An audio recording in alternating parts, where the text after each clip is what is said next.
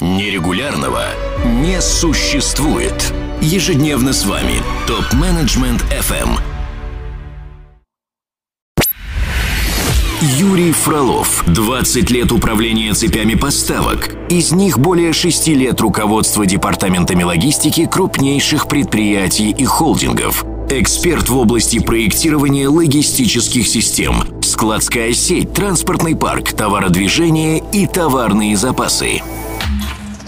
Все чаще лента новостей пестрит заголовками, что то там, то здесь людей на операциях заменили роботами. Экспозиции на Симат и прочих выставках достижений логистического хозяйства все больше напоминают декорации для съемок научно-фантастического фильма. Релиз какого-нибудь нового суперсовременного фулфилмент склада выглядит как что-то совершенно невообразимое, больше похоже на какую-то сложную производственно-технологическую линию, чем на склад в традиционном понимании. И действительно, на первый взгляд непонятно, как вписывается наш простой привычный образ кладовщика весь этот хай-тек. Однако, когда по дороге на работу делишь тротуар с роботом-доставщиком от Яндекс, над головой пролетают дроны Почты России, а у соседнего магнита разгружается беспилотный КАМАЗ, невольно начинаешь задумываться. А задумываешься вот о чем. С одной стороны, роботизация идет полным ходом, а с другой почему-то растет спрос на персонал, на живой труд. Что происходит? Понятно, что процессы эти связаны. Но что нас ждет в обозримом будущем? Когда и куда ставить роботов? И надо ли вообще это? Попробуем разобраться вместе. Итак, технический прогресс – вещь неумолимая, как восход солнца. Он предрешен. Развитие производственных сил – объективная необходимость. И да, частично обусловлено рынком труда и доступностью рабочей силы. Какие события на рынке труда стали факторами резкого скачка спроса на технологические решения логистики? Первую очередь повлияли ограничения, связанные с принятыми мерами против пандемии COVID-19. А именно, ограничение въезда для трудовых мигрантов спровоцировало дефицит рабочей силы и резкий рост тарифных ставок на труд рабочих. Карантин и ограничение численности сотрудников, работающих не удаленно, привело отрасль к потере специалистов. Многие ИТР в период вынужденного простоя сменили профиль. Рост доли электронной торговли привел к существенному увеличению ассортимента, проходящего через цепочку поставок, снижению дроп-сайз и дискретности поставок, выявил низкую оснащенность существующей складской инфраструктуры и неэффективность ручного труда. Однако абстрактный запрос на высокотехнологические решения сильно превышает интенсивность их фактической реализации. Какие сдерживающие факторы переоснащения логистики притормаживают процесс на предприятиях? Вот три основных обобщенных фактора, которые в том или ином виде обозначили мои коллеги, работающие на предприятиях в совершенно разных отраслях. Во-первых, большинство находится в так называемой эмпирической стадии. Осматриваются, пытаются осознать происходящее.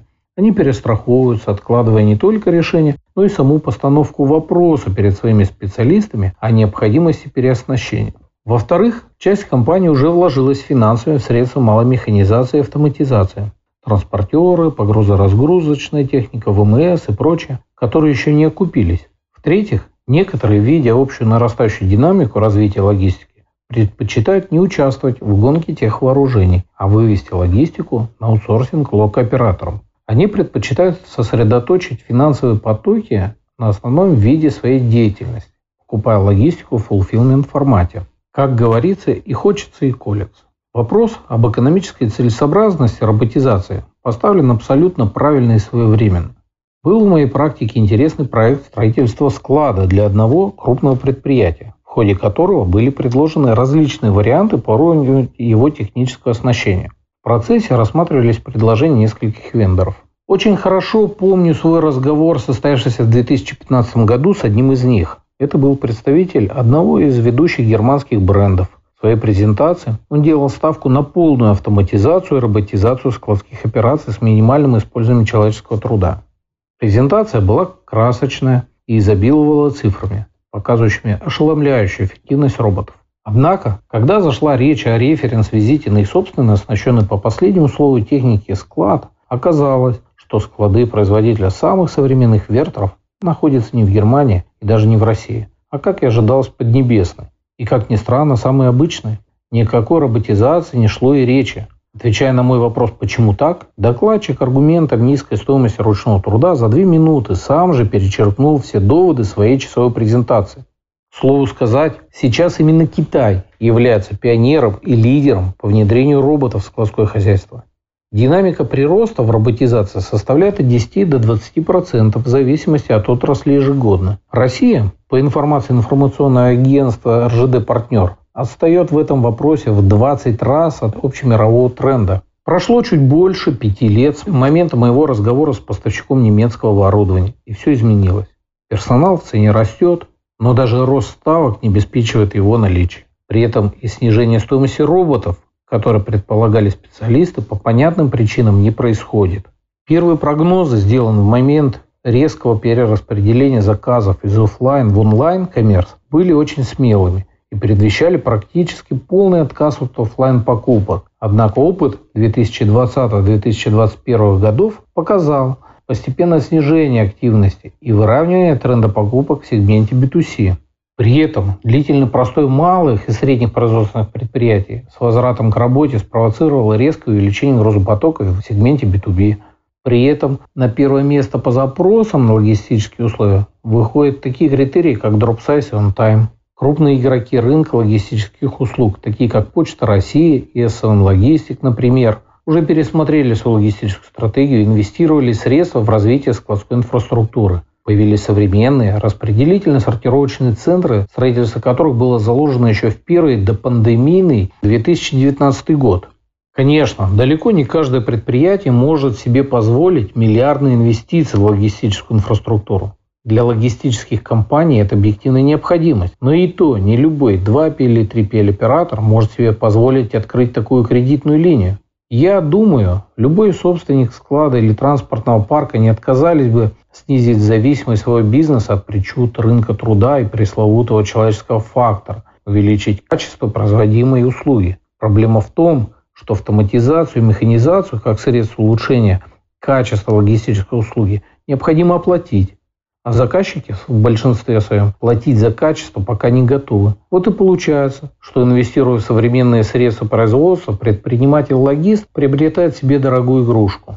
А сейчас я предлагаю определиться с понятиями, которые используются для обозначения различных видов технологического перевооружения. Механизация – это внедрение в технологический процесс средств перемещения физических объектов в пространстве, замещающих собой использование мышечной силы человека – к средствам механизации относятся такие виды оборудования, как погрузо-разгрузочная техника и напольный транспорт, конвейерные и трубопроводные системы, экзоскелеты, гравитационные и карусельные системы хранения груза и тому подобное. Автоматизация – это внедрение технических и информационных средств для определения и реализации алгоритмов принятия решений при производстве рабочих операций, Примерами автоматизации служит внедрение ВМС, ТМС, ОМС и тому подобных систем, использование нейросетей и искусственного интеллекта.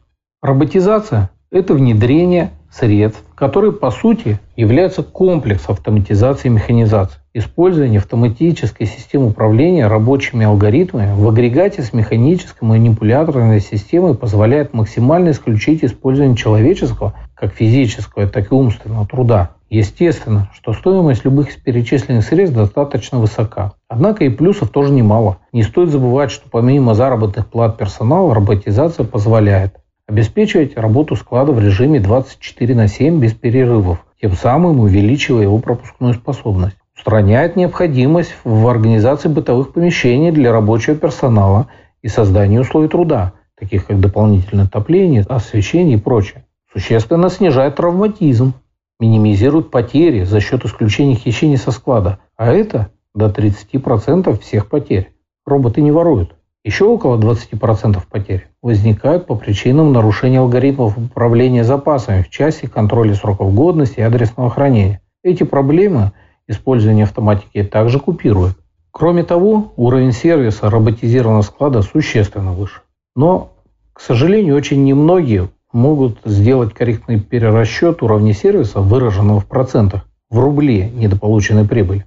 Соответственно, приверженцев стратегии роботизации недостаточно данных для баланса затрат, приведенных в ТЭО доходной частью. Здесь возникает вопрос, нужно ли раскошеливаться, открывать кредитную линию на приобретение современных средств автоматизации и механизации. В нашем случае матрица принятия решений должна учитывать следующие параметры. Первое Формат предприятия. Основной вид деятельности по доле логистической услуги в сумме добавленной стоимости товара. География. По количеству и локации подразделений, радиусу плеч первой и последней мили. Структура отгрузки. По дроп-сайз, дискретности, количеству заказов, каналам сбыта и прочее. Масштаб. По объему складского грузооборота, общего и объема комплектации. Второе. Стратегию развития на ближайшие 12-15 лет. Политику в отношении продаж, по каналам сбыта, а также пакету дополнительных логистических услуг, стоимости, бюджету на производство услуг, плановых объемах реализации и прочее. Кадровую политику по видам используемого персонала, штатный или аутстаффинг, стоимости и доступности рабочей силы, развитию рынка труда по рабочим специальностям и ИТР, инвестиционную политику. Третье.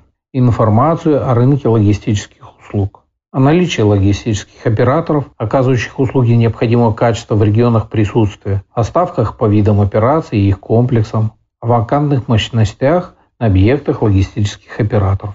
После того, как собрана вся возможная информация, необходимо определить форматы объектов. Возможно, что не во всех локациях нам необходимы объекты с дорогостоящим оборудованием. Там, где нет вопросов с наймом рабочего персонала, вполне можно ограничиться средствами механизации. А вот для больших форматов следует проводить сравнение экономических моделей с использованием услуг логистических операторов и стоимости при оснащении собственного складского комплекса.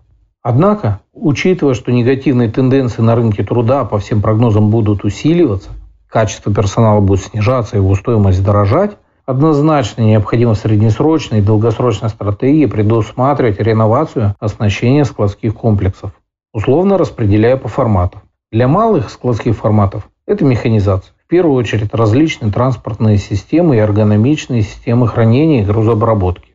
Для средних форматов – механизация и автоматизация, различные системы управления складом и товарными запасами, алгоритмы планирования – это то, что существенно снизит требования к уровню подготовки и опыту персонала, тем самым снижая влияние человеческого фактора на процессы. Для больших форматов, особенно fulfillment, безусловно, есть смысл рассматривать варианты с максимальной роботизацией процессов. Хорошо зарекомендовали себя роботы на операциях, таких как консолидация, расформирование сборных палет, сборка заказов, контроль перемещения грузов и движения транспорта, внутрипроизводственное перемещение грузов, инвентаризация и так далее. Помни, роботы окупаются на масштабе.